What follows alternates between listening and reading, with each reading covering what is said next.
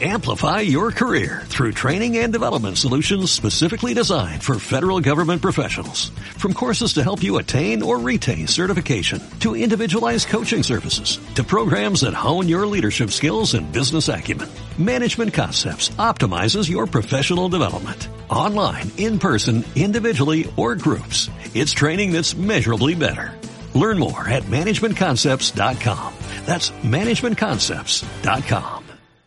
Eh, Álvaro, mm, has dado por hecho que tengo que hacer yo la intro. A ver, yo sí que es verdad que me acuerdo que la última intro fue cuando hizo, eh, quemé el, el- los dos sonidos de, de este va a ser el mejor programa de Chad Bronson y este va a ser el peor capítulo de Chad Bronson. ¿Sabes?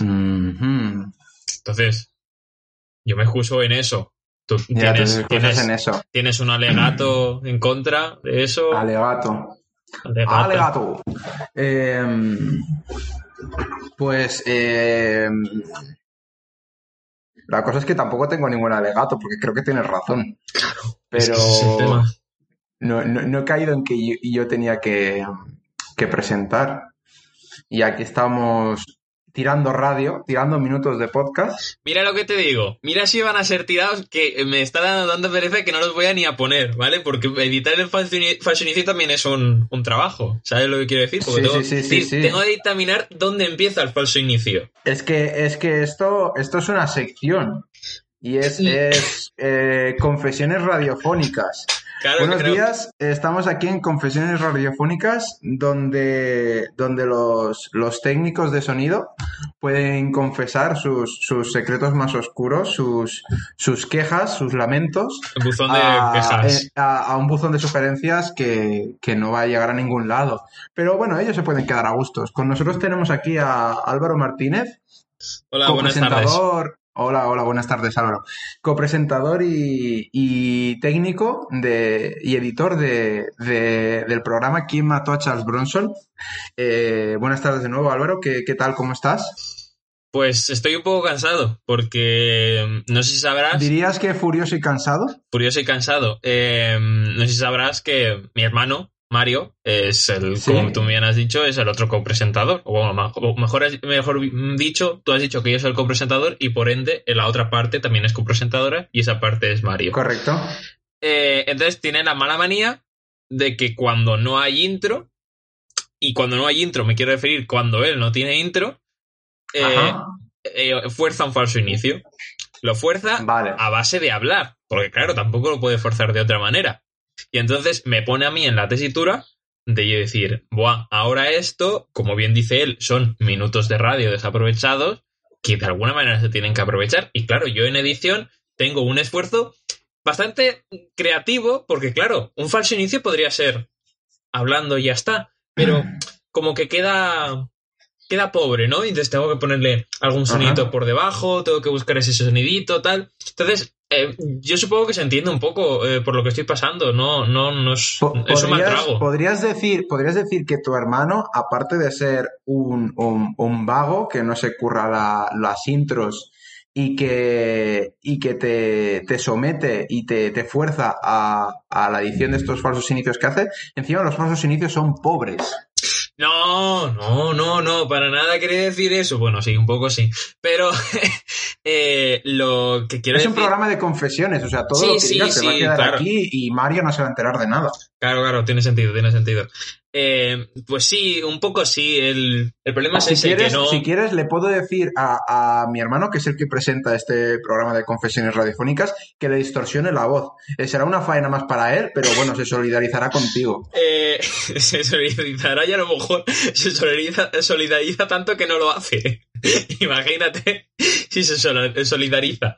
Eh, es un sí que son un poco pobres. Pero mira, por ejemplo, este ha quedado bastante interesante. A lo mejor incluso hago el esfuerzo y todo. Quién sabe. A, lo mejor quien está oyendo a esto ahora mismo, pues sabe que, que se ha hecho el esfuerzo. Si no, no. Bueno, eh, si tuvieras que dar algún mensaje, algún, alguna moraleja para, para tu hermano, si pudiera oírte, ya, ya, esto es completamente, quedará, o no, no, no llegará a sus oídos, o si llega, no, no, él no lo sabrá. ¿Cuál sería ese mensaje? Eh, no hay mejor intro que un buen final. No lo sé, Mario, no lo sé. No, me estás forzando a, a- a algo, no lo sé. Déjame en paz. Quiero empezar el programa, quiero que hagas la intro, quiero contarte cosas que tengo apuntadas y tal. Que han pasado cosas, ¿sabes? Han pasado cosas. Y tú no te estás enterando de nada.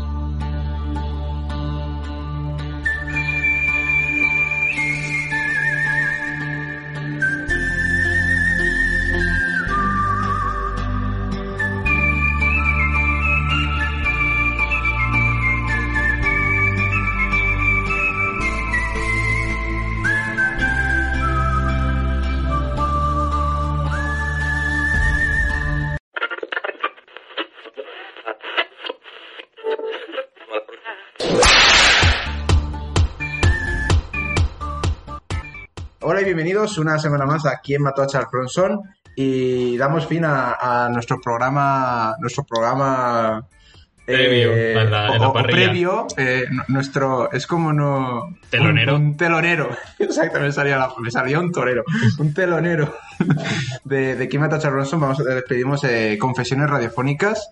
Eh, ¿Qué tal Álvaro? ¿Cómo estás? Bien, estoy bien, estoy eh, ocupado, bastante ocupado. De hecho, eh, a lo mejor llevamos un poco un, tiempo eh, haciendo los programas un poco así eh, a la balá, sin saber cuándo grabar, cuándo subir y demás, tanto por mí Vamos por tu parte. a, a- a salto de mata. Sí, a salto Me de gusta mucho la expresión salto de mata. Exacto, eh, así que pues eh, sí, se, se respira un poco de agobio, pero bueno, estamos aquí, estamos aquí y quería contarte una cosa, Mario, y es que el otro día soñé con Eh, una... un segundo, antes Ah. de que continúes. Eh, me interesa mucho la expresión asalto de mata. Y me quiero imaginar, una mata es como un matojo. Y me ¿Mm? quiero imaginar una persona que va, por, por ejemplo, por el campo otra vez. Cosa con la que me siento muy familiarizado por algo que me ha ocurrido hace unos, unos 30 minutos. Que va, no sé, ca- va corriendo, cuesta abajo y se encuentra a diferentes matojos y va asaltándolos como puede. Yo visualizo eso cada vez que digo la expresión asalto de mata. ¿Tú sabes que en las Islas Canarias, eh, en concreto lo vi que ocurría en Tenerife, no sé si ocurre en el resto de islas? ¿Lauri Ah. Silva?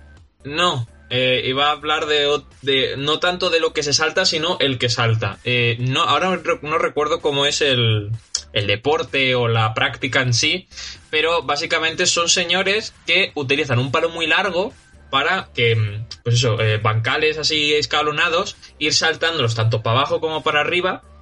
Eh, lo, no lo he visto en directo, eh, lo he visto eh, por la televisión, pero aún así da una impresión de que de repente le va a fallar el palo, no por romperse, sino porque hacer demasiada fuerza y tal, pero, pero son hombres, y mujeres supongo que también lo practicarán, que, que esas, esos señores perfectamente podrían ser calificados como superhéroes. Muy bien, eso era lo que me querías contar. No, no, porque no sabía que ibas a hablar de salto de mata. Eh, quería contarte que mm, el otro día soñé con una persona que es muy importante para ti en tu vida. ¿Soñaste con Andrés?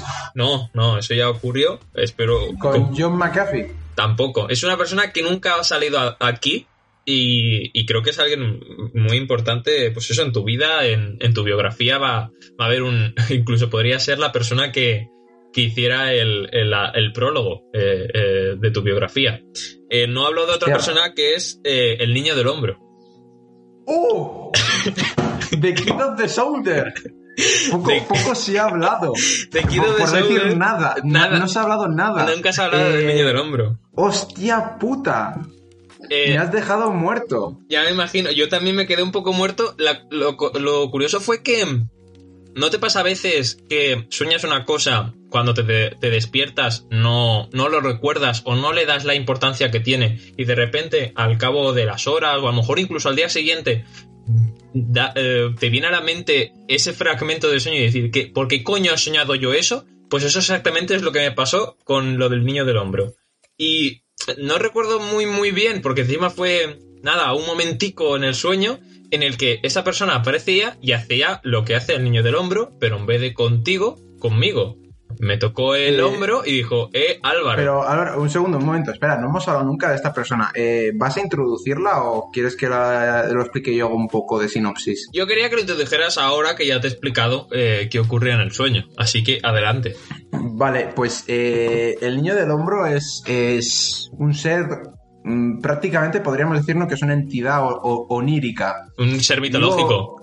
Un ser mitológico, pero digo onírica en el sentido de, en los sueños tú de repente estás en una escena, en una habitación y no sabes cómo has llegado allí. Pues Sí. el niño del hombro es un poco así. Pero- Es decir, no, no sabes en qué momento de tu vida apareció, pero de repente estaba allí. ¿Sabes Vale. el capítulo de Ricky Morty en el que hay un parásito que se infiltra en la casa Muy bien. y se, y se piensan que son familiares y en realidad es el parásito y, y- Exacto. y de repente tienen un flashback de, oh, el tío Ben no sé qué, pues un poco es así. Eh, en un momento dices, ah, sí, el niño del hombro, esa persona de, de que conocí en... mm, No me acuerdo cuándo lo conocí, exactamente, simplemente estaba ahí. Hmm. Y si me pongo a rememorar, eh, no sé si fue en el instituto o no sé cuándo, no lo sé, me, me- me duele la cabeza cuando pienso en ello, pero sé que siempre coincidía con él cuando yo iba a recogerte a ti al colegio, Por la tarde. ¿vale? Porque creo que su hermana es de tu quinta.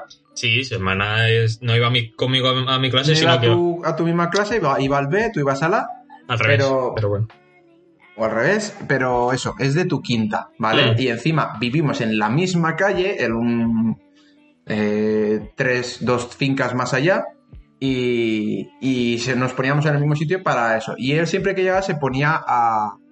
a no sé, a contarme su vida. Es, es un. Y, y, bueno, vamos a explicarlo primero. Claro. ¿Cómo se llama? No lo sabemos. Esta era una pregunta que quería Es, hacerte es- yo. es ahí, es ahí la gran, la gran cuestión. O sea, ¿cómo se llama esa persona? Esa persona en la que yo iba a recogerte a ti cada día al colegio y cada día lo veía y él sabía mi nombre, pero yo no sabía el suyo. O sea, en, en no sé qué momento de la vida él se enteró de mi nombre, pe- no nos presentamos, pero él sabía mi nombre y yo no sabía el suyo. Hmm. Entonces, ¿qué pasa? Que al final la, la cosa es que, que lo único que esa, el único identificativo de esa persona es que cada vez que te saludaba te decía, eh, y te ponía la mano en el hombro. Da igual la distancia a las que estuviera de ti, ¿vale? Pero él siempre que se te saludaba, se te acercaba y te ponía la mano en el hombro. Era como, no sé, como un- una tradición, un, no sí, sé. sí, sí. Eh, su saludo. ¿Cómo crees que lo habrá, su saludo. cómo habrá pasado el tema de distancia social y tal? A lo mejor esa persona ahora es, eh, no puede vivir. ¿Sabes lo que Le, quiero le decir? habrá pasado facturas seguro la distancia de seguridad, porque encima era una persona que recuerdo muy bien que, que eh, era invasivo a nivel distancia de...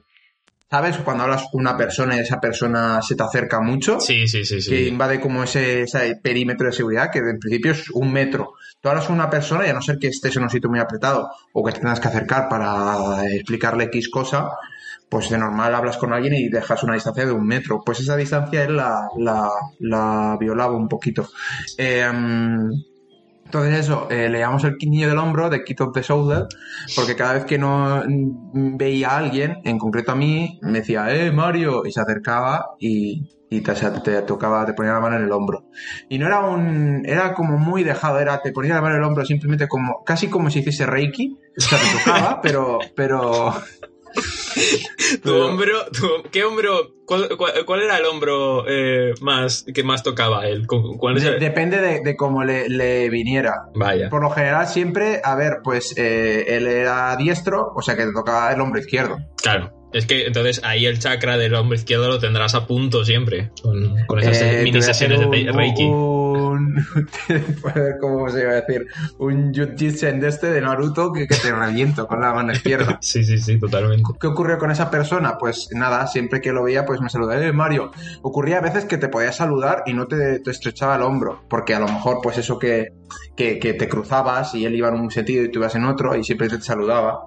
Pero, pero por lo general, si, si era un- para saludarte, para entablar una conversación contigo, eh, la tocadita del hombro no faltaba. Claro, claro, claro. Entonces, eh, al principio, cuando yo, yo cuando te, yo te iba a recoger al colegio, a lo mejor yo estaba en primero o segundo de la ESO y él estaría en primero de la ESO. Creo que eh, la, etapa en- la etapa crepuscular, el apogeo de, de conocernos él y yo, fue primero de la ESO, segundo de la ESO.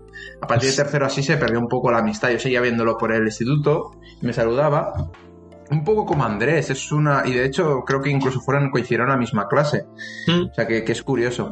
Eh, ¿Qué ocurrió con él? Que se fue degenerando. Eh, cayó. ¿Cogió en las drogas?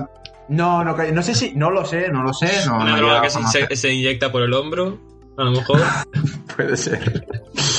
Pero tal fue su, su, su malas influencias, su relacion- relacionarse con las malas influencias le llevó a, pues, se dejó bigote, eh, empezó a llevar ropa de rapero. No sé si tú llegaste a conocer esa etapa de, que, de ir con bigote y ropa de rapero. No, no, pero me parece curioso que Y, y asimiles, claro, ¿qué ocurre? Era una asimiles- persona... Mario, me parece curioso que asimiles el dejarse bigote como, como ir de mal en peor. Quiero decir, me siento un poco incluso ofendido. No, pero que se dieron los dos factores. Ya, ya. dejó bigote y, y ropa de rapero.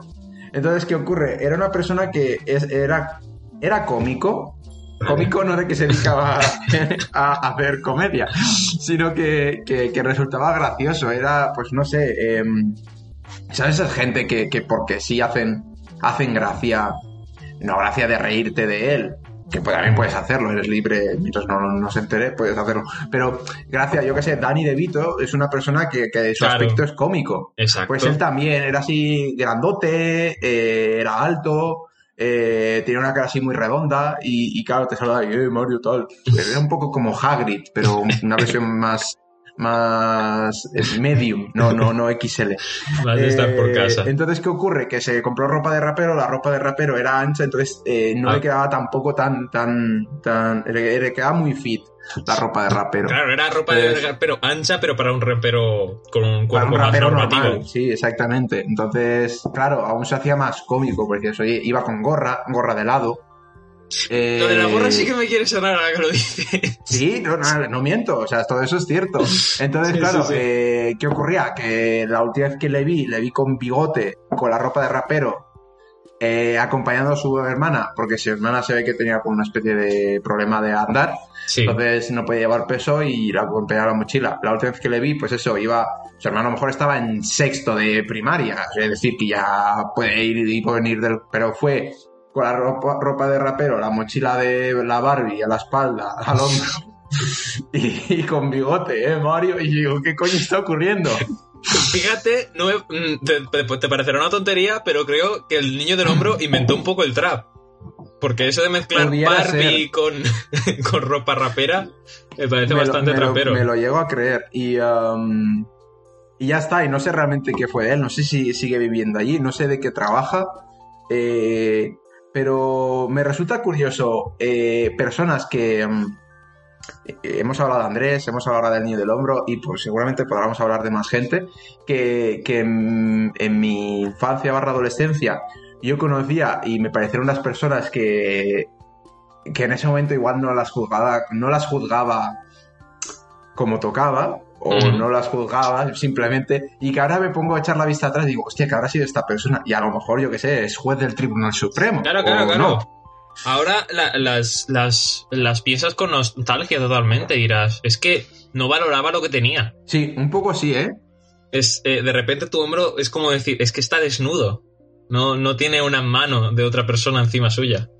Pero bueno, a ver, a mí me pareció bastante bonito de repente soñar con él. Bonito y a la par extraño, porque decir, Pero ¿por qué hay has tenido- cochos? has- escúchame, eh, esto no- a nivel neurolo- neurología, mis conocimientos son bastante vagos, ¿eh? pero sí que es verdad que a mí me ocurre que a veces estoy yo eh, pensando en una cosa, eso me ocurrió una vez, eh, bueno, me ocurre más veces, pero una vez que me marcó mucho es que yo estaba eh, bajándome el perro Sí. ¿vale? Por ahí por el descampado donde está el pipicán, eh, delante del instituto, y había un camión aparcado. Y el camión tenía un tráiler y tenía una lona con un mensaje, Sí. ¿vale? Pues la marca de- del tráiler y uh, de dónde provenía, teléfono, tal, no sé qué. Había una serie de cosas, ¿vale? Total, que yo estaba con la música, pensando en mis cosas, bajando el perro, y mi cabeza, mi, mi, vis- cam- mi- mi visión pasó de izquierda a derecha, hizo un barrido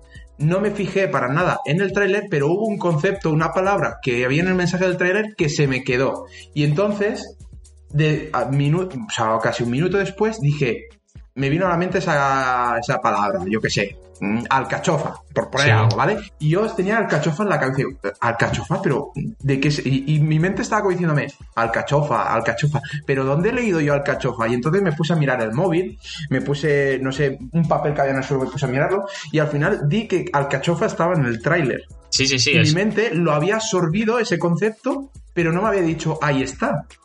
Pues quiero pensar que a lo mejor tú te has cruzado con el niño del hombro, tu mente ha retenido ese concepto y te la, te la ha enseñado en sueños, pero tú no te has dado cuenta. O sea, tu, tu, tu super yo Sí. tú, ha absorbido el niño del hombro, pero tú no. Va, puede ser, ¿eh? Puede ser. A lo mejor lo he visto y no me, no me he dado cuenta. Encima lo he visto en, una- en su versión actualizada, pero aún así en el sueño lo vi con una con la versión que yo conocía de él, que es de él, pues de más, más niño.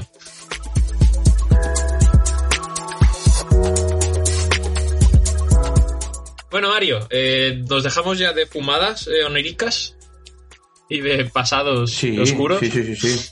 Claro que sí. Eh, Rancho Bronson, ¿lo echas de menos? Eh, hostia, pues eh, te voy a decir una cosa. Lo cierto es que no. Pues si quieres no lo hacemos, ¿eh?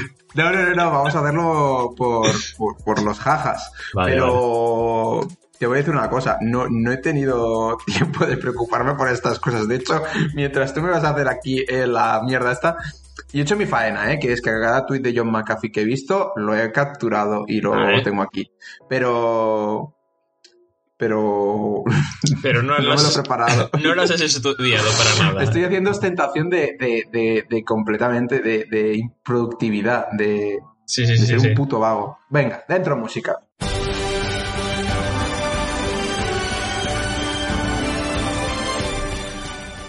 Rancho Bronson. eh, ese lugar eh, tan bonito donde ahora ya no entra ni sale gente porque ya no nos dedicamos a eso. Bueno, sí, un poco sí, una tercera parte de las personas suelen entrar, pero no les damos la importancia que tienen. O ahora venimos aquí a poner en un apuro a Mario poniéndoles eh, pues tres personas para que decida a quién se folla. Eh, bueno, a quién se folla no, es que eh, lo estuve pensando otro día, es muy despectivo. ¿Con quién follas? ¿Vale? Y con mutuo acuerdo e incluso deseo, ¿vale? Eh, con quién te casas y a quién mandas al Rancho Bronson. Entonces, tenemos un primer trío, que es un poco random, que son los primeros que me he pillado, ¿vale?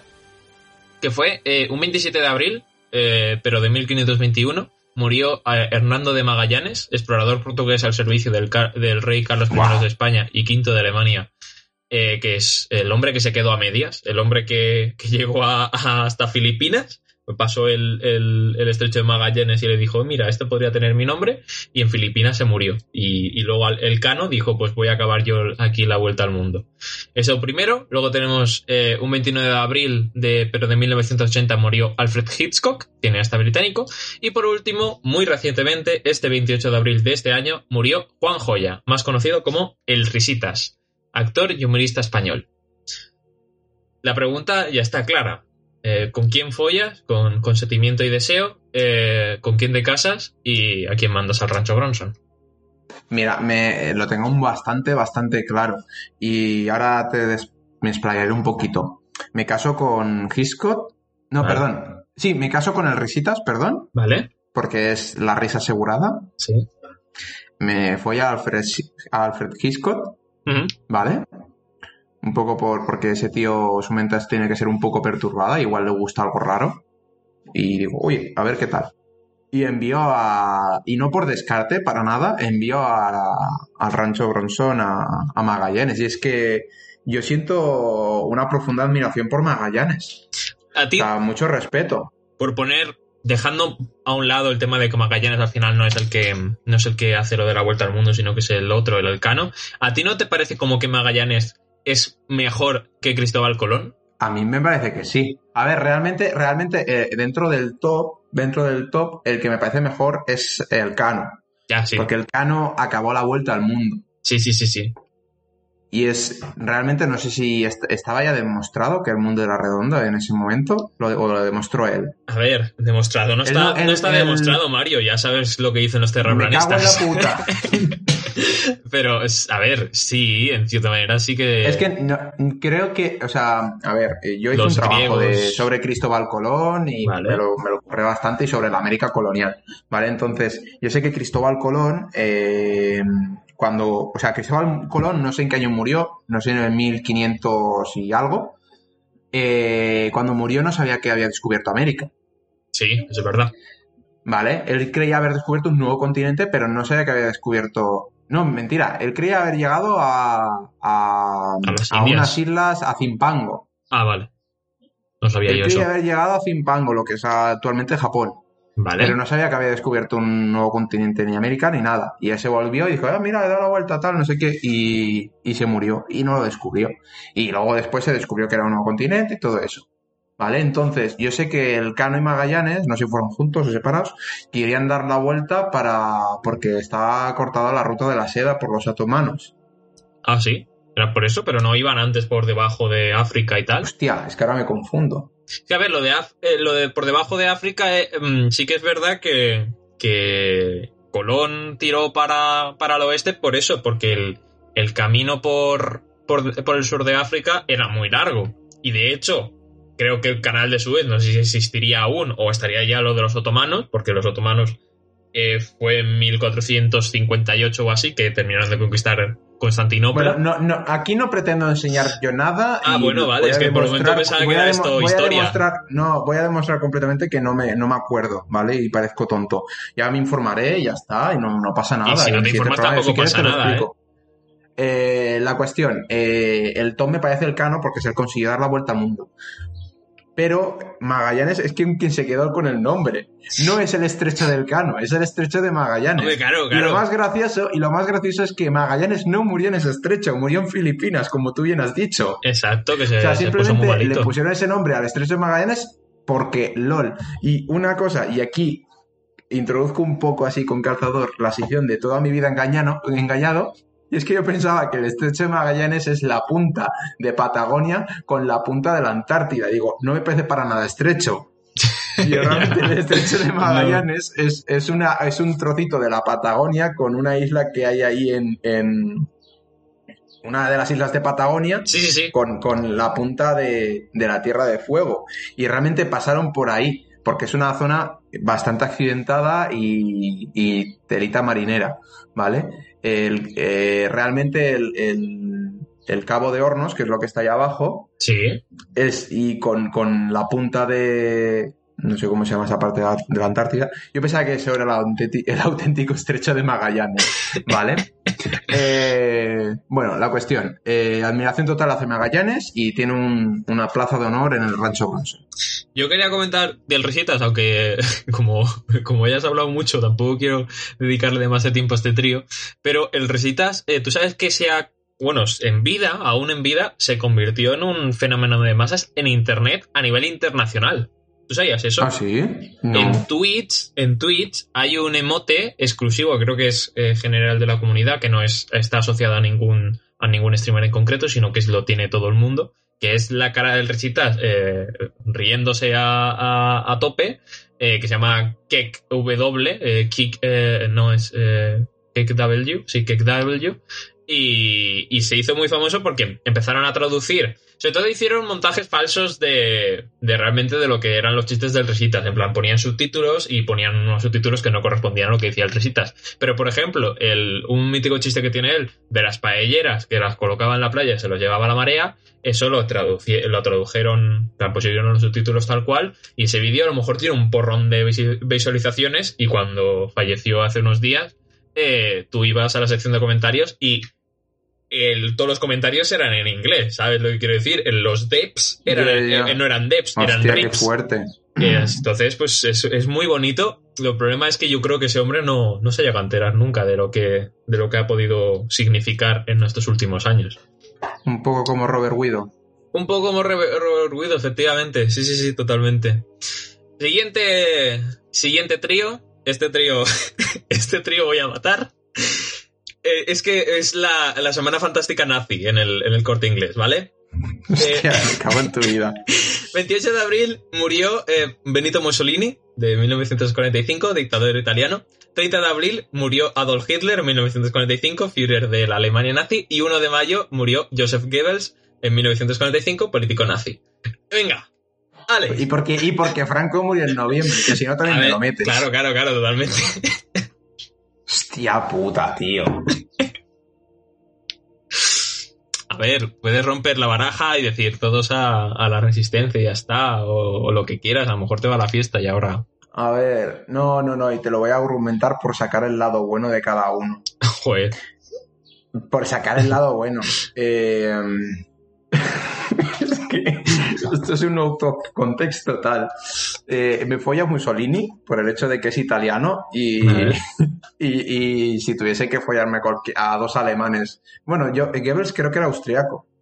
Puede ser, pero a ver, tampoco. Bueno, por follarme, follarme un austriaco, un alemán y un italiano, pues me quedo con el italiano.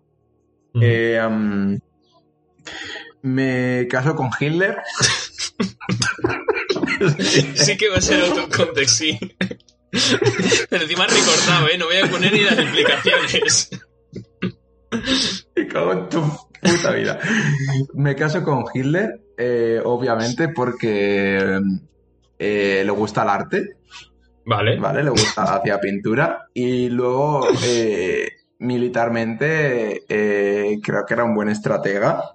Al menos eso dicen en los libros de historia, pero ya sabemos que la historia la escriben los que vencen. Y Hitler perdió, o sea que realmente tendría que haber sido un buen estratega. Claro, claro. Eh, entonces, aunque le salió un poco mal el tema de- del invierno ruso. A todos. Y- sí, a todos. Nadie, puede ganar el invierno ruso. Y al- a la resistencia envió a, a Goebbels. Vale. Le das un, un buen propagandístico a la resistencia para que. Sí, sí, exactamente. Vale, eh, el siguiente trío no es un poco menos, pero sigue teniendo dos de tres eh, nazis, ¿vale? Porque eh, un trío femenino, ¿vale? Con 30 de abril murió Clara Campoamor, ¿vale? Ahí es fácil, plan, está bien. 1972, política española. Pero eh, 30 de abril también murió en 1945 Eva Braun, la mujer alemana, esposa de Hitler. Y el 1 de mayo murió Magda Goebbels, 1945, mujer alemana, esposa de Goebbels sí o sí, una te tienes que mojar. Puedes mandar una la resistencia, pero otra tienes que. A ver, a ver, a ver, ¿con cuántos años de diferencia murieron las cosas de Goebbels y Goebbels? No, ese mismo día. Murieron el 1 de mayo de 1945. Que lo he dicho mal, ¿Y qué les pasó? Pues supongo No que es los que te entendía pillarían, los pillarían, o, o a lo mejor hicieron lo mismo que Hitler y Brown. Vale, entonces me ha dicho Eva Braun, Sí, Goebbels y Clara Campoamor. exacto.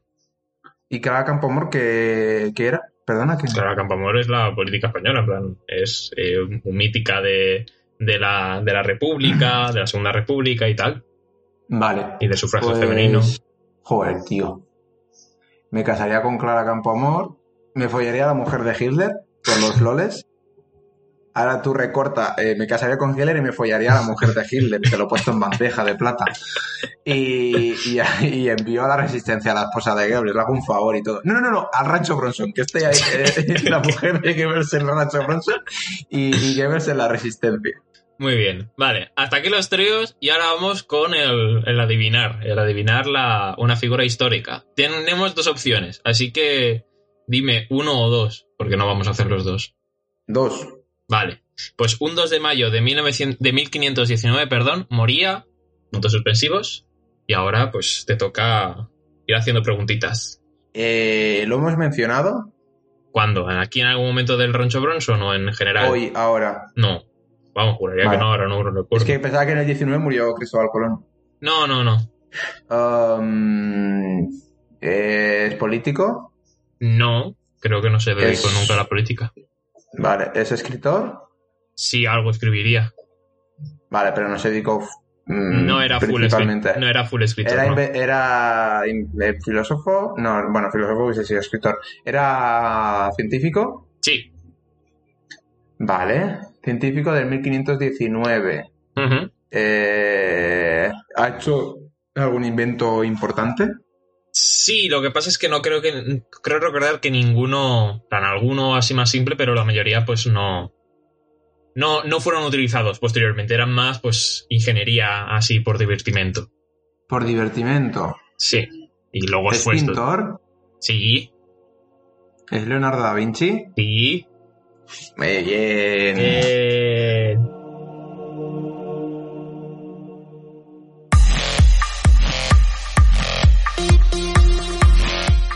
Yo tengo McAfee Tweet. Desde Pues la prisión de Cambrians para el mundo. La sabiduría de nuestro querido John McAfee.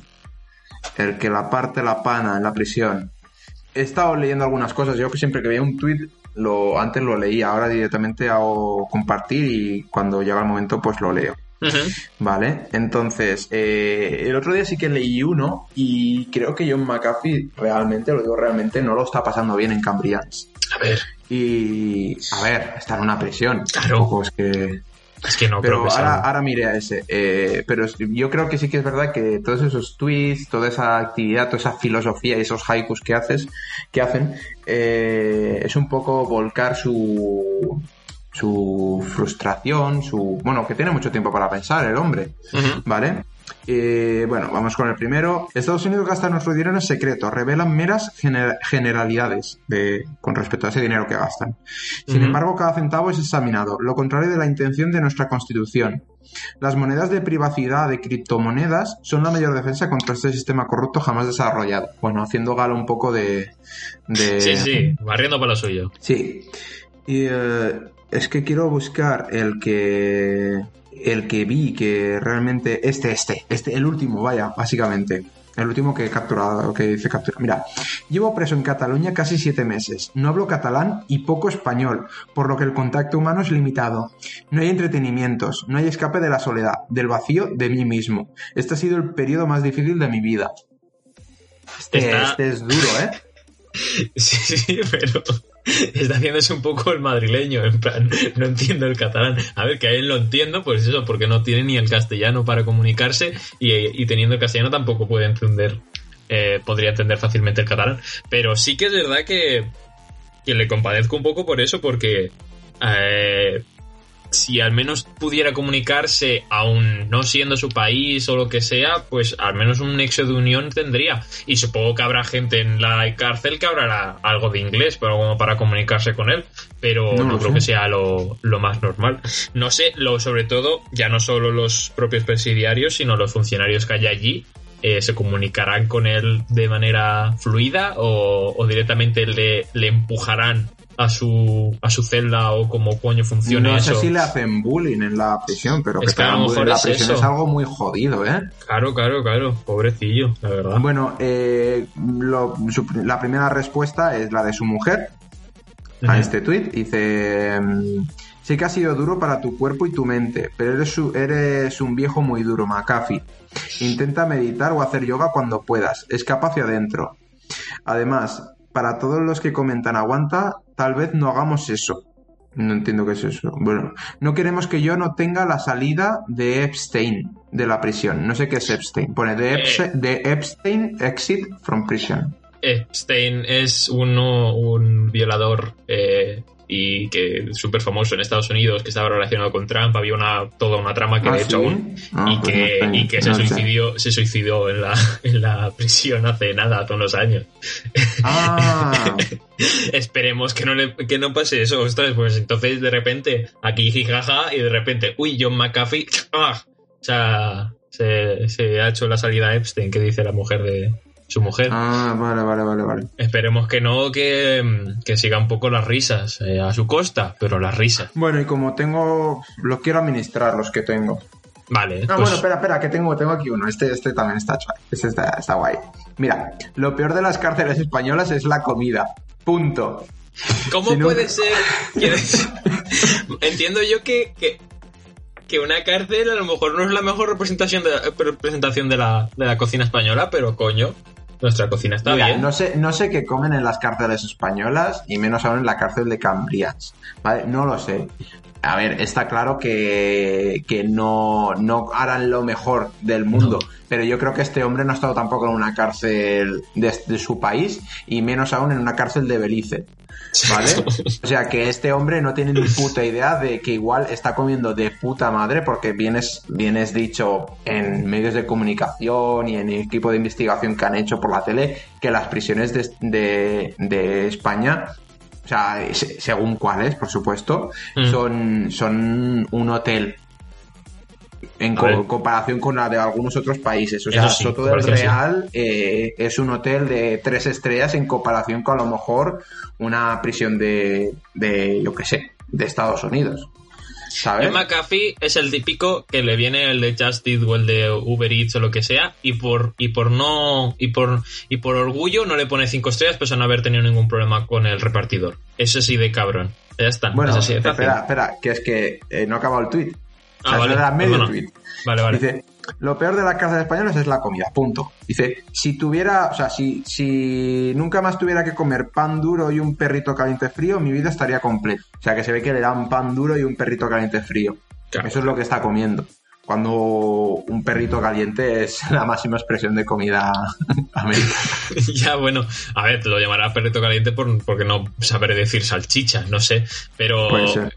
A lo mejor el problema es que no te sabes comunicar, en McAfee, y a lo mejor no lo has sabido decir, pues pon el, ponme el menú. Bueno, a lo mejor te están poniendo el menú para celíacos, bueno, no, pues entonces no te pondrían pan. Bueno, es igual. Eh, ¿Has acabado? Te Sí, digo sí, por... sí, vale, está. pues ya que estamos... Está Muy para eso, bien. ¿no? Ahí, para limpiar un poquito. Claro, claro, claro.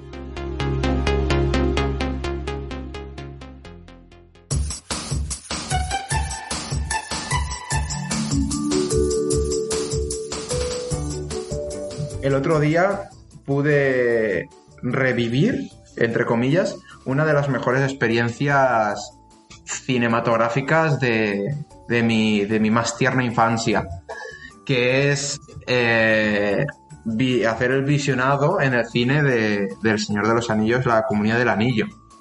Y creo que tú también lo has hecho. Sí, pero la cosa Vale. es que yo tenía entendido que tú no ibas a poder. Al final sí que pudiste. Sí, sí, sí ah, que qué pude bien. al final. Me alegro, me alegro. Sí, sí, sí, sí. Al final en otro cine sí que había entradas. Bueno, al final es que una, tenemos un cuatro amigos que queríamos ir. eh, se empeñaron en ir a un cine en especial. Que, bueno, ese cine pues está muy bien, la pantalla muy grande, las butacas muy cómodas, todo eso. Pagas una entrada que flipas. Pero em, estaba a tope y habíamos hecho tarde. Fuimos unos primos. Pero Vale. en otro cine que estaba más cerca, que haciendo cálculos por, por conforme acababa la película y el toque de queda, el otro cine hubiésemos, mm, nos dejaba a las 10 en Cornellá y teníamos una hora de camino hasta casa, Ah, pues o bien. sea que no era tampoco la mejor opción. El otro cine estaba más cerca de casa, era más barato y había entradas. Y a lo mejor la calidad no era Excelsior, pero oye, es un cine y puedo ver la película que quiero. Y, ah, y bueno, eh, lo dicho, la calidad no es excelente, pero oye, mejor que la que tengo en casa, seguro. Y, am, y lo bueno es que puede comer palomitas, cosa que vosotros allí no podéis. Me cago en Dios. Aquí el, Sí, sí, el- sí. burgués, el burgués con privilegios eh, contra el COVID. Eh, ¿Y por puede qué comer, es eso? Puede comer palomitas y entrar bebida a la sala. Ay, Dios. Pero a ver, obviamente aún así tienes que ponerte la mascarilla cada vez que van. Sí, sí, te la permite mientras estés comiendo. Te hacen, pues, hay una aplicación, con- una aplicación, un QR a la entrada del, de- del cine. Y antes de pasar las entradas tienes que pasar un cuestionario dando tus datos y como indicando que no tienes el COVID. Ya, ya. Y ya. en caso de que lo tengas también estás fichado. Pues eso aquí no lo hacen y la verdad, independientemente de lo de las palomitas o no, eso deberían hacerlo para, para facilitar cosas. Pero bueno, ¿y qué? ¿La película qué? ¿Era como te la esperabas o no te, te- te A ver, debo decir que, que la Comunidad del Anillo la vi hace recientemente poco. Y Sí. para mi gusto es, a nivel aventura, me parece la mejor de las tres. Yo fui con, con Víctor y, y Héctor, eh, que no los he mencionado nunca, pero creo que lo conoces. Aquí, Sí. eh, y dijeron una cosa que me parece muy cierta que nunca lo había pensado y seguramente tú coincidirás, y es que es la más rolera de todas, porque es la que estaban todos, van todos juntos. Es que no quería decirlo porque siempre que te parece que te meto al rol con calzador, pero es la más rolera de todas. Sí, sí, sí. pues, eh, pues yo lo mismo, en plan, a mí me gusta bastante, sí que es verdad que te lo dije hace poco y te lo vuelvo a decir, mm, de las tres no es la que más me gusta. Para nada, porque... Hombre, ya, me lo puedo creer. Pero no, es que es lo de siempre, por no decir que no es la mejor no significa que sea mala, de hecho está muy, Correcto. es muy buena peli. Pero, pero, ostras, eh, yo, yo sí que es verdad que experimenté una cosa que, que creo que fue... Es curioso, eh, eh, experimenté lo que creo que debería haber experimentado si la hubiese visto en el cine en su día. Y es que yo no la vi en el cine en su día. Yo la vi en la tele, en, en DVD o como fuera, no me acuerdo. Pero yo no la vi en el cine porque esas películas se estrenó cuando yo tenía 8 o 9 años y creo que no fui.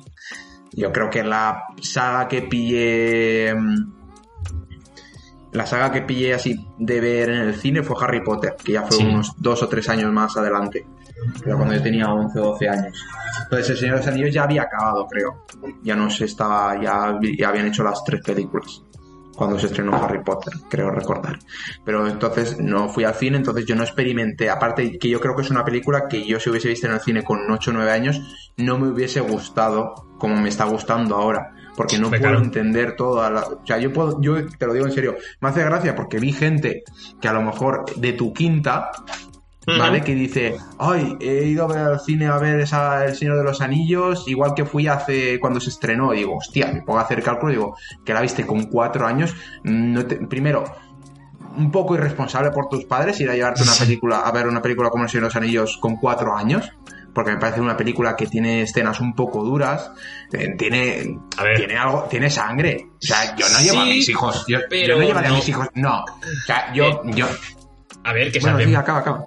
que no la veo muy, muy explícita, pero es que encima tam- también te digo una cosa, por poner el ejemplo obvio y sin ser película, Juego de Tronos es 100.000 veces más explícito en ya no solo un tema violencia. Vale, ¿Sabes lo que pero Juego decir? de Tronos es de mayores de 18 y El Señor de los. Anillos es mayores de 13, al menos cuando se estrenó aquí. Vale, entonces yo creo que llevar a una- un chaval de 4 años a ver El Señor de los Anillos, no sé, no lo veo correcto. Tanto como que no va a entender, como que se puede aburrir, como que tiene algunas cosas que son muy explícitas o incluso de miedo. Por ejemplo, la escena de los Nazgûl persiguiéndolos por hasta que llegan a Bri, o cuando los Nazgûl entran a Bri, o la de la cima de los vientos. El Balrog. el Balrog son cosas que, no sé, a un niño de 4 años le puede, o de 5 le pueden asustar. Sí, sí, sí, sí, No sé. pero bueno. O lo que sé, la muerte de Boromir asaetado, yo qué sé, son cosas que, que quizá una persona de un chaval no, puede, no debería de ver, pues a partir de, de 11 años o 12, y más ahora conforme están las cosas, que está claro que el problema no está en el Señor de los Anillos, el problema está en los padres y en la sociedad actual, porque ese niño habrá visto cosas peores en la tele de su casa. Pero bueno, es igual. no me quería meter en eso. La cuestión, que yo pude experimentar lo que hubiese sentido si la hubiese, visto, la hubiese visto cuando me gustó en el cine. Y es un sentimiento muy bonito, porque es una Qué bonito. película que, o sea, estoy en mis plenas facu- facultades para entenderla, para disfrutarla, para emocionarme con su música, con su todo. Qué bonito. ¿Y qué? ¿Tienes planes de ir a ver las otras? Supongo. Pues lo cierto es que la segunda no sé si voy a poder verla. Igual tengo que verla el viernes yo por la tarde solo, porque el sábado no estoy, el fin de semana no estoy. Pues vaya. Pero quiero verla, ¿eh? Quiero verla. Nosotros iremos, iremos re- religiosamente. Ya hemos hecho el trío y de hecho ya hemos hecho planes de. eh, pues esta vez pagas tú las entradas, en la próxima tú y en la bien. última vosotros, eh, tú otro. Qué genial. Y, em, ¿Qué te iba a preguntar? ¿Cuál- eh, me has dicho que tu- la comunidad de anillo no es tu favorita. ¿Cuál es tu favorita, Álvaro? Las dos torres me gustan muchísimo. Sí. Me gustan muchísimo. Hostia. A ver, el retorno hoy también es la puta hostia, pero es que las dos torres, mm, el abismo de Hell me parece el- es que es lo mejor. Lo Pero, mejor. mm, a ver, mm, cero, cero críticas, ¿eh? Porque me gusta muchísimo el abismo de Hell, pero creo que las dos torres es- eh, tienen un inicio lento. Puede ser, sí, puede ser. O sea, Pero no sé. es como que cuesta que pasen las cosas. Sí, a ver. que la- la- la- mira, ahora mismo no lo sé, ¿eh? que a lo mejor cuando comienza la batalla de las dos torres es en el en el 60% de la película. Sí, a ver, el abismo de Hell dura lo, dura lo suyo, dura lo suyo. Pero luego- la parte emocionante del abismo de Hell creo que es el final, cuando ya parece que están perdidos, que quedan cuatro matados y aparece Gandalf. A ver, eh, mientras es- el, el momento estar encima de, la, del- de los torreones y tal, hasta que el, al tío se le escapa una flecha, aparece el berserker con la, con la llama y revienta el muro y todo esto, ese Ujú. momento a mí me gusta. Luego, momento lanzar a Gimli eh, contra los orcos, me encanta. Y luego ya, eso sí, el final, el calva- cabalgad conmigo y aparece Gandalf y tal, ya es el Buah, remate. es, es lo remate. Pero luego todo el tema de, de Faramir encontrándose con Frodo y Sam y con Gollum y todo eso y todo el tema de los Gilead también mola un huevo. Sí, no, el tema de los guildes está muy guay. Y a mí una de las cosas que me gusta mucho de, de las dos torres es la... Es que al final, yo lo decía, una de las cosas que dije y, te- y- y lo, lo- lo repetiría hasta la saciedad del Señor de los Anillos es que es poesía. Sí, poesía sí, visual. Y, y el discurso final de Sam en las dos torres es precioso. O sea, es, Es- maravilloso. Y no lo cambiaría por nada, esa escena. La marcha de los Ents es, es, mm, es brutal. O sea, los pelos como escarpias solo de recordarla. Pero aún así, mm, ostras, que para mí me, me resulta lenta las dos torres. A ver, lo entiendo, lo entiendo porque, por ejemplo, en la comunidad del anillo pasan muchas cosas. Pasan muchas Sí. cosas porque al fin y al cabo van de sitio en sitio. Que en cambio aquí sí hay un par de viajes, pero por ejemplo la parte de Aragón y tal está muy centrada todo en el mismo sitio, en todo en Rohan. Que eh, quiere decir que lenta, lenta en comparación con, por ejemplo, la comunidad del anillo, que tiene algo que me engancha más del principio. No me parece lenta la película. La he visto mil veces y la seguiría viendo. Exacto. Lenta en comparación con el resto. Y luego el, retorno del rey tiene dos batallas grandes, ¿sabes? Entonces sí, sí, sí, es eh, puede ser que sí que tenga menos chicha en cuanto a épica y demás, pero aún así está muy guay. De lo del discurso de Sam, eh, quiero hacer una recomendación ah, ligada a esto, que es eh, David Jenner, que es el hijo de Miguel Ángel Jenner y el hermano de... de y el que pone voz a Sam. de Michelle Jenner, exacto, el que pone voz a Sam, eh, tiene una entrevista con... ¿Tú te acuerdas de H-Dub? Eh, los doblajes estos Sí. de sobre películas de. Disney. El chico que lleva eso, que es H, es Héctor, también tiene otro canal donde sube otro tipo de vídeos, también mete algún doblaje que otro, pero sobre todo hace, a- bueno, ha hecho muchas entrevistas a actores de doblajes de allí de Barcelona. Y, una, y la entrevista que tiene con David Jenner, eh, al final hace el doblaje, el redoblaje de, de ese discurso. Y Qué bonito. es que se te ponen las, las- los pelos. En general, la entrevista está de es puta que- madre, porque ya no solo es Sam, sino que también dobla a TJ de la banda del patio, dobló a Casper y tal. Y entonces, pues es un poco viaje a la infancia esa entrevista, tanto para es él como para nosotros. ese, ese chaval, ese chaval, ese hombre, que ya tendrá como treinta y pico, casi 40 años, a lo mejor.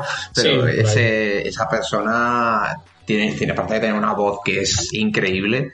Eh, es eso, ha interpretado a bastantes personas, bastantes personajes icónicos de, de, mi, de nuestra infancia. Totalmente, totalmente. Bueno, eh, de nuevo vamos a limpiar esto. Vale. Este Álvaro, que, que os ha quedado ahí un pozo de mierda o algo. No, era más lacrimógeno, pero bueno. Era que en vez de quitar la mierda, era eh, quitar los pañuelos de llorar.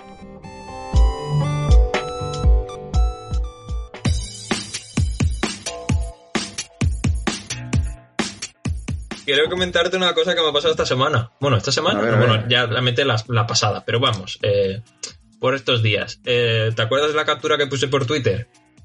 Ah, sí, sí, sí, que es verdad, me tienes que contar lo que te ocurrió. Eh, según, según, según lo que luego leí, salió mal. No salió, Salió como mal. esperado. salió salió Pero un poco rana, ¿salió pero mal por algo que tú hiciste mal o salió mal porque... Yo creo que mal. la, la predisposición de las dos partes no era a la adecuada. Quiero decir, eh, mm, para poner Bueno, un poco en contexto, explica, basi- explica mejor un poco. sí, básicamente de repente me entró un mensaje de WhatsApp de un número que no tenía guardado que ponía hola, ¿quién eres? ¿Vale? Sin puntos ni comas, la hola sí con, el hola sí con, un- con la, la H mayúscula, pero eh, todo muy muy a saco, ¿vale? Entonces yo ante eso dije un poco sonrisa de Vegeta, ¿vale? Sonrisa de Vegeta, confirmamos con sonrisa de Vegeta. Eh, y sobre todo me recordó a el, el caso que ya comentamos la temporada pasada de la señora que me quería vender sus alfombrillas del coche. ¿Vale? Me recordó exactamente lo mismo. ¿Qué pasa? Que la, la señora sí que me dio juego. ¿Por qué? Porque la señora tenía un, un interés. Un interés Claro. eh, eh, de, de material, no simplemente desconocimiento de esa persona que quería saber quién era. Entonces, cuando yo vi eso, claro, de primeras fue un poco, yo no me acuerdo qué estaba haciendo, seguramente faena, y dije, vale, vale, vale, vale, páralo todo, páralo todo, aquí hay te- material. Entonces, estuve preparándome diciendo, a ver, a ver por dónde tiro, y mientras estaba eh, pensando qué hacer, me envió un segundo mensaje que ponía, no sé quién eres, ¿vale? Ahí ya ponía, Oh. ya ponía acentuación, pero aún así, pues el- la intención era, la misma, saber quién era yo. Por alguna razón tenía mi número y no lo tenía guardado, obviamente, y no sabía quién había detrás de ese número. Y yo le mandé un primer mensaje, que es un poco el mensaje típico, pero el contenido es interesante igualmente. Mi mensaje era el siguiente. Este es un mensaje automatizado. Si no te tengo guardado en mis contactos, seguramente lo estés leyendo. Si quieres contratar mis servicios como piloto, envía un 1. Si quieres conseguir billetes de avión a, bu- a buen precio, envía un 2. Si quieres invertir en NFTs, envía un 3. Si quieres ver más sobre mí, envía un 4. Mi intención era primero interpretar como una especie de, de piloto de avión así un poco eh, chanchullero, que te con- puede conseguir eh, billetes de avión, que está en tema de NFTs, es un poco trader Vale. y tal. Y sobre todo también darle la opción de un poco elige tu propia aventura. Eh, si hubiese Muy bien. continuado por ahí, pues a lo mejor como quieres saber quién soy, hubiese enviado un 4 para saber más sobre mí y entonces pues ahí podría haberme desarrollado un poco más el personaje y tal. Como no me respondió, estuvo 7 minutos, veo aquí entre mensaje y mensaje, tuve que ya salir un poco de, de esa automatización y entrar yo como persona. Entonces le puse, hola buenas, perdona el mensaje automático, me lo tengo que quitar porque es un poco extraño. ¿Qué necesitas? Y me dice hola, nada, es que me ha salido este número y es por, es- eh, y es por eso, ¿vale? Y digo, y, y claro, ahí ya, sobre todo me extrañé, porque digo, ya no es solo el buscar el material, sino por qué coño tiene esta persona mi número. Pero bueno, intentando Claro. mantener un poco la... En el personaje le pregunto, ¿te ha salido dónde? Dice, porque no sabía quién era al cambiar de teléfono, me ha dicho. Y digo, guardado en la agenda. Eh, y no me responde, pero sí que me pone, no necesito nada. Blanco, a mí, ¿qué necesitas? Me pone que no, eh, que no necesita nada. y yo le pongo, bueno, eso aún no lo sabes. Y me pone el gratis. Y digo, Muy bien, muy buena técnica de venta. Claro, claro, y digo, ¿sabes lo que es un NFT? Ahí no me responde, ¿vale? No me responde, que, nuestro gran señor John McCarthy. es que faltaba eso, estaba, tenía el, el pie en la puerta esperando que nos cerrara de golpe. Eh, no me contestó, ¿vale? Y entonces, claro, ahí ya me salí por completa del personaje, ahí ya sí que di un poco por perdido el, el tema, pero aún así quería saber eh, por qué coño tenía mi teléfono, porque la verdad me preocupaba un poco bastante. Entonces le digo, oye, perdona la broma, ya es por curiosidad y por seguridad mía propia. ¿Cómo exactamente has encontrado mi número? ¿Estaba en la agenda del móvil nuevo o algo así? Y me dice, ya, esto es, ahí se nota un poco la, un poco que estaba incordiado, estaba molesto, y dice, mira, pues no sé, pero al cambiar el móvil ha salido muchos números, ¿vale? Pero no sé quién eres, adiós. Y yo digo, joder, ¿cómo estamos? Y digo, discúlpame si te he incordiado, ade- eh, eh, te he incordiado de más, hasta luego, vale, adiós. Y me bloqueó. Me Uh. bloqueó. Eh, tengo aquí un mensaje que es un punto, que envía un poco así tipo ping para com- compro- comprobar la conexión. Y efectivamente ¿Puedes usar la conversación para la lista de la compra? podría usar la conversación como lista de compra, es una buena, una buena idea. Eh, no me no le ha llegado a ese punto y, y la verdad me siento un poco mal, porque le he fastidiado, le he molestado a alguien. A lo mejor esa persona estaba... Es que imagínate que es una día. persona que realmente. Porque tú también te has cambiado de móvil. Hace, Claro. hace relativamente poco, hace unos meses. Imagínate que es una persona que a lo mejor es importante para ti, pero que mm, vuestras conversaciones por WhatsApp no, no son no son muy, muy usuales. Sí, y, sí. y a raíz de eso, eh, esa persona te tiene bloqueado. Y un día quieres hablar con esa persona, te pones a buscar su móvil. Uy, no lo encuentro. Le pides a alguien, oye, Fulanito, ¿me puedes pasar el móvil de Menganito? Te lo pasa y estás bloqueado. Claro, claro, claro, claro. Podría ser. Mira, sí que es verdad que lo comprobé porque eh, no voy a decir el nombre, pero en el aparecía el nick de WhatsApp aunque no lo haya guardado y el nombre digo, vale, voy a comprobar, no vaya a ser que sea esta persona. Y lo comprobé y por suerte no, porque justamente la persona que comprobé sí que era en plan, si me ha bloqueado esta persona, me sabe muy, muy mal, porque me cae muy bien el- el- la persona que digo yo que conozco, pero que no, que no es la de este número. ¿Y qué, persona, qué nombre ponía la- en el link este? No, no, no lo voy a decir, no lo voy a decir. Eh, Ah, no, vale. no es cuestión. A ver, que tampoco. Pero ¿quieres saber ya quién es la persona? ¿Cómo? Si creo saber yo quién es. En, la persona que te ha bloqueado, en el nick de esa persona pone un nombre que no quieres Sí. decir. No quiero decir. Vale, Exacto. y, esa, y, y ¿quieres saber quién es esa persona por el nombre? Hombre, a ver, podría intentar encontrarlo, pero no creo. Busqué el número en Google a ver si me salía algo, porque hay veces que si no, pone. no, no me estás entendiendo para nada. No. La persona que te escribió, Sí, cuando tú entras en el número, en, el- Sí. en la ficha de, de esa persona de- del Sí. WhatsApp, te pone un nick. Pues si, yo en el- si tú y yo te escribiese con un número y tú no me tuviese Sí, guardado, sí, te saldría. Mario. ¿Vale? Ahí pone un nombre. sí. ¿Vale? Por el nombre que te sale, lo que sé, Pepito. Tú crees saber quién es Pepito y dices, ah, sí, es, Es lo que te Pepito el, que- el de tercero. Yo vi el nick, ¿vale? Vi el nick y dije, no vaya a ser, por lo que dices tú, como ha cambiado de móvil, a lo mejor he perdido algún número, porque de hecho me pasó, y voy a comprobar que ese nick, que puede ser que sea el de otra persona que Sí, conozco sí, sí, yo, no sea el mismo número, tal, y fue lo que comprobé, pero no, no es el caso. Entonces, Entonces, ¿por qué ser, no puedes decir el nombre? pues porque me sabe mal decir su nombre. No es un nombre. Bueno, vale, es. José, José, ¿vale? Pone aquí que es José. no, es que encima, es que me ibas a decir es que, yo qué sé, es, es Hermenegildo, pues a lo mejor hay cinco en tu círculo cercano, bueno. pero José levantas una piedra y te salen 30. Ya, ya, sí, sí, sí, tienes, sí, razón tienes, razón tienes. Y ¿vale? también, Es que yo digo, no lo quiere decir porque a lo mejor sabe quién es esa persona y, y, y quiere saber quién es. Pero Claro, José, claro, no. si es un José y no sabes quién es ese José, pues qué más da decir que se llama José. Claro, claro, claro. También me planteé la posibilidad de que, de que fuera la persona que quería comprarle, o mejor dicho, no quería comprarle las alfombrillas a la otra. Ah, también, también puede Es ser. decir, le mandó el número y por, por, por de esto se lo guardó en su móvil cuando, cuando la engañó a la otra mujer y a lo mejor pues ha dicho, pues voy a comunicarme con esta persona a ver quién es. Y, y, pues no le salió bien la jugada. Señor, eh, señor José, con número el que sea. No, eso sí que no lo voy a decir. Molaría decir ahora el número. Hostia, Eh, ¿sabes qué estaría guay? Que me pasaras ese número que te ha bloqueado y yo le, le escribo y le digo, hola, no sé quién eres. Me ha llegado que tengo este móvil. empezar una cadena, como cadena de favores, pero. Hombre, a ver, si ya me sabe mal haberle hecho esto lo que le he hecho, imagínate encima hacerle eso. Eso no, Mario, está feo. Hay que Bueno, ser pero intentar saber ciudadano. quién es. Ya, eso sí, eso sí que es verdad que. A ver, yo sí que no es verdad que. tanto con, con la intención de joder, para nada. Yo sí que es verdad mira, no sé qué. que. eh, una de las cosas que más me jode de que haya pasado eso es el hecho de no saber por qué esa persona tiene mi número. Quiero decir, sí que es verdad que puede ser lo que dices tú, que esa persona a lo mejor me conozca de algo, a lo mejor yo no la tenía guardada, Claro, pero es que imagínate, tú me pasas, te pongo un ejemplo, tú me pasas el número y le escribo, hola, no sé quién eres, a ver, ahora no porque sea muy cantoso, sí. pero, pero esperamos, yo que sé, unos dos meses o así, yo me pongo la agenda, en la aviso en el móvil, en la agenda, no te preocupes. Sí. Y le escribo, digo, oye, no sé quién eres, pero tengo tu número. Y preguntaba, soy fulanito, soy José. Eh, ¿Quién eres tú? Es lo más usual que me pregunte. Digo, yo soy Mario, el hermano de Álvaro. Y entonces dice, ah, el hermano de Álvaro, sí, no sé qué. Y entonces, imagínate que te conoce de eso. Dice, ni puta idea. Pues entonces ya descartamos, abortamos misión.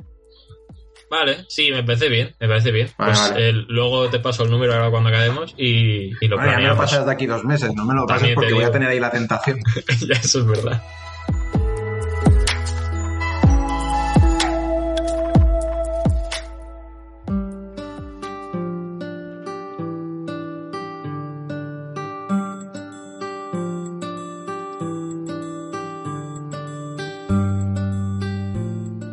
Quería contarte otra cosa, Mario, que esto es un poco, bueno, es, lo- es, es lo que es. Es Expediente Belgium 2, ¿vale? Oh, El retorno.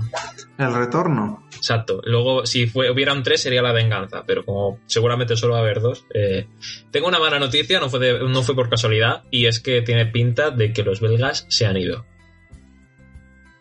Uf. Es, un- un- es una posible realidad. No está confirmado porque solo van tres días en los que no hay eh, reproducciones belgas, pero además he hecho una labor de investigación.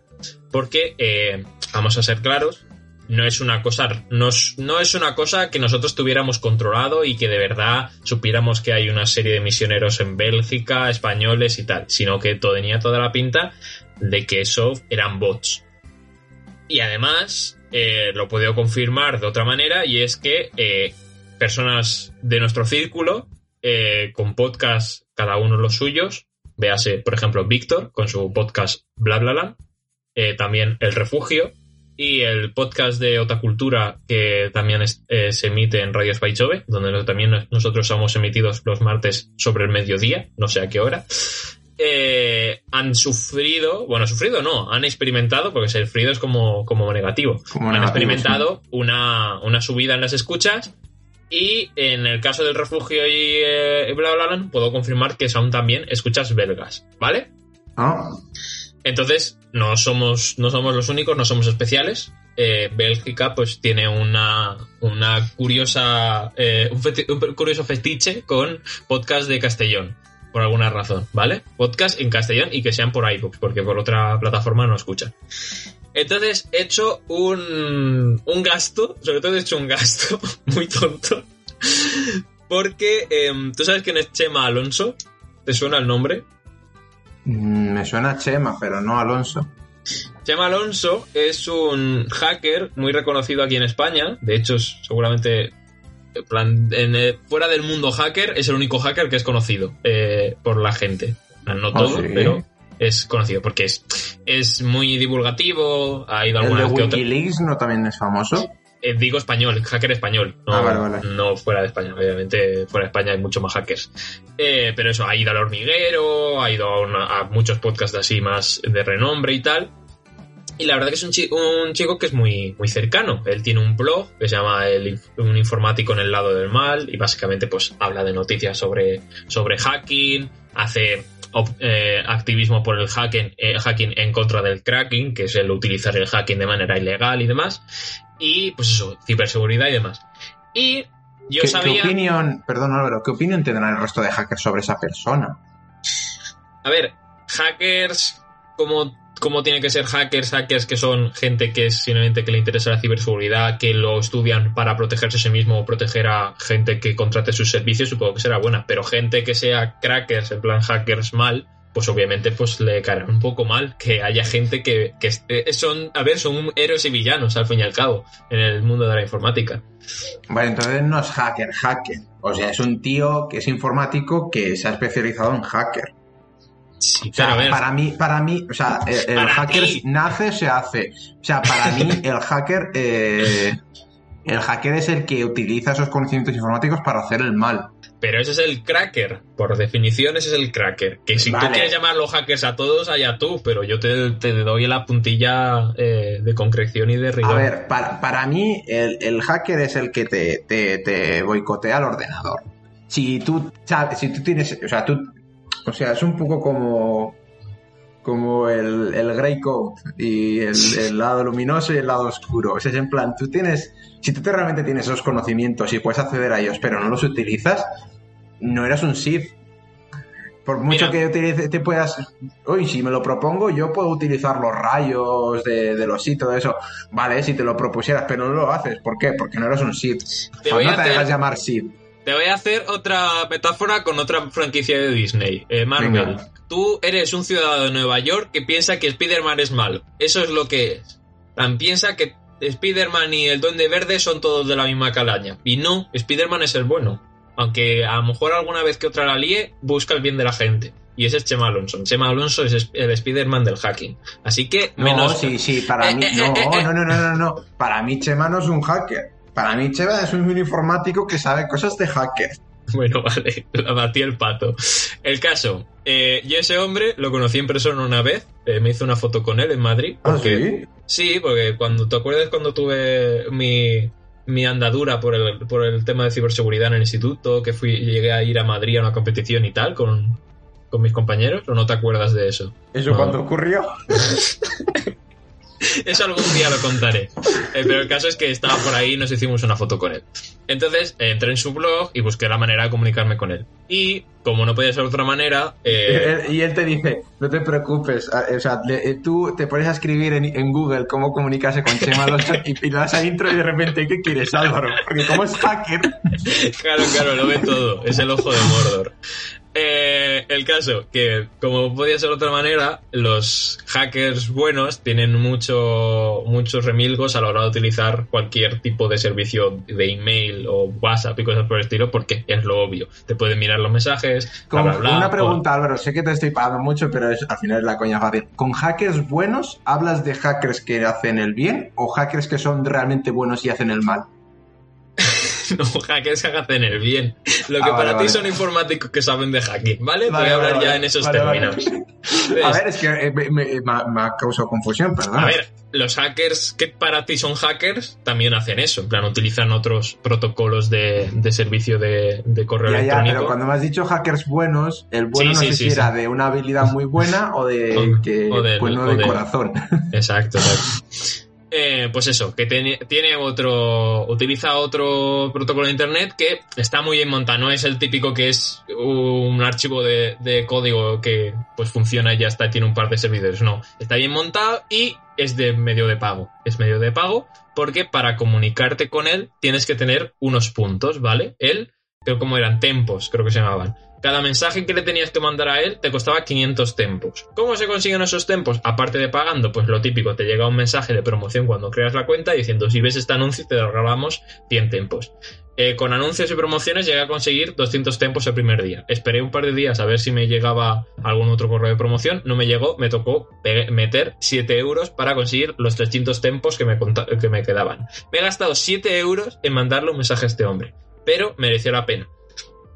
Entonces le mandé un mensaje, le expliqué la situación, diciéndole, eh, creo que tenemos bots, eh, haz algo. No, realmente no le dije, haz algo. Realmente lo que quería saber yo era eh, qué, qué, qué- qué posible razón habría detrás de eso. En plan, qué, interés Perdona, podía tener alguien. Perdona, es que me ha hecho gracia como has dicho.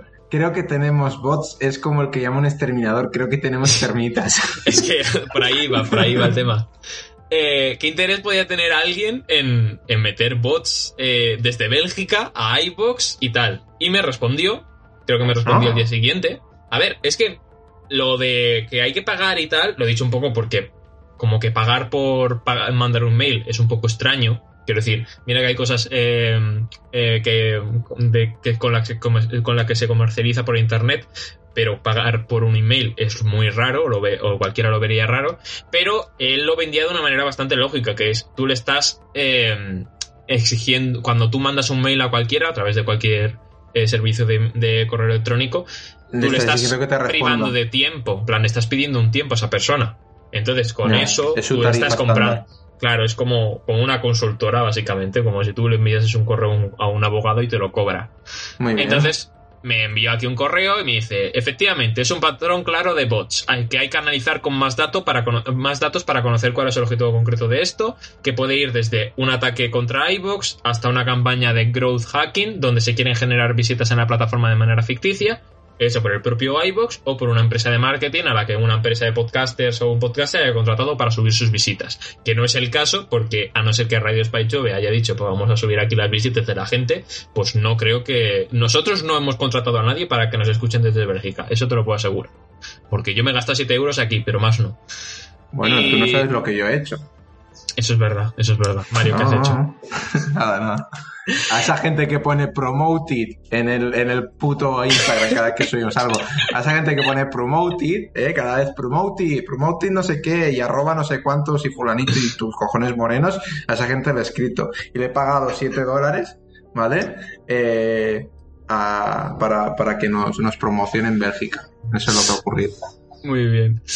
Me explica más o menos alguna cosa de en plan, por ejemplo, del growth hacking, que pues va- cómo funciona y tal, y luego ya responde como mis preguntas y me dice, ¿por qué? Eh, pues me dice, pues porque puede ser spam, puede ser una, un denial of service, un ataque 2, que es básicamente pues tirar iBox a través de mucho de interactuar mucho con la página web, enviar mucha información, interés, promocionar enlaces maliciosos, extorsionar iBox o vender éxito, eh, dinero, sí, siempre. El spam es parte del cibercrimen. Con la extorsión se pide dinero y con el growth hacking, hacking un podcast o la propia plataforma vende mejor sus servicios.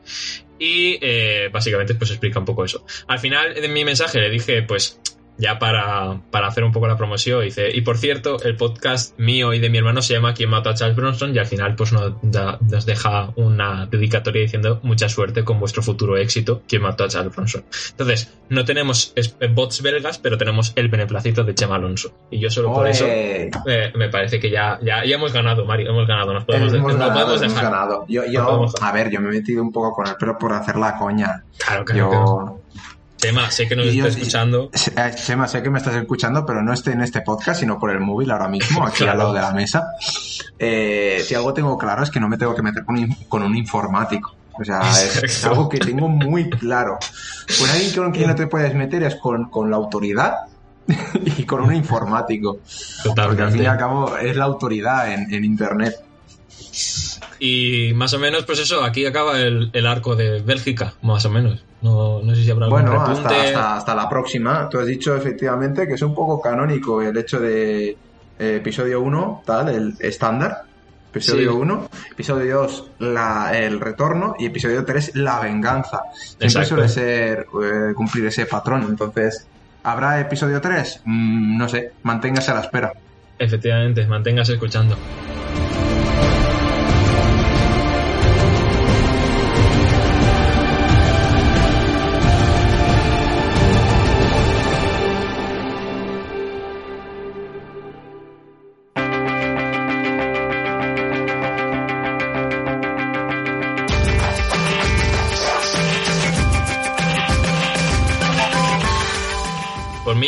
Mario. Pues eh, ha quedado un. Yo por mí ya también estaría. Ha quedado un, pro- un programa así un poquito más corto de lo habitual. Pero. Pero yo creo que, que lo bueno, si es breve, dos veces bueno. Efectivamente. Así que nada, eh, un placer haber vuel- vuel- vuelvido, iba a decir, por haber vuelto a grabar con, contigo, Álvaro. Eh, Y volvido también, un- volvido también. Siempre es un placer Volvido también, sí, qué coño.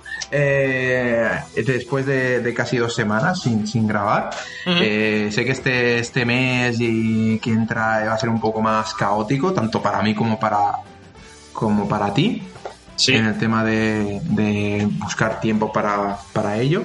Pero bueno, eh, siempre que encontremos un huequito, pues, pues grabaremos. A ver si para, para la próxima semana escu- escuchamos, eh, eh, vemos la tan esperada película, que yo ni me acuerdo cuál era. Geostorm, Geostorm. Geostorm, hostia, ¿verdad? Geostorm. Ganas no hay, ganas no, hay. Ganas no hay, no, no, no, ni, ni, ni- ni está ni se lo espera. No, y nada, y hasta, hasta que nos olamos. Venga, adiós. Adiós.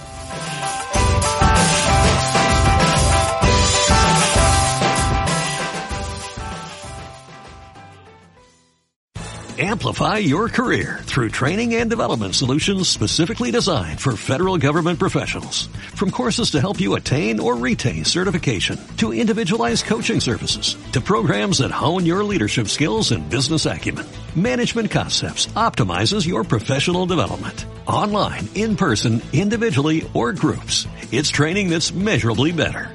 Learn more at managementconcepts.com. That's managementconcepts.com.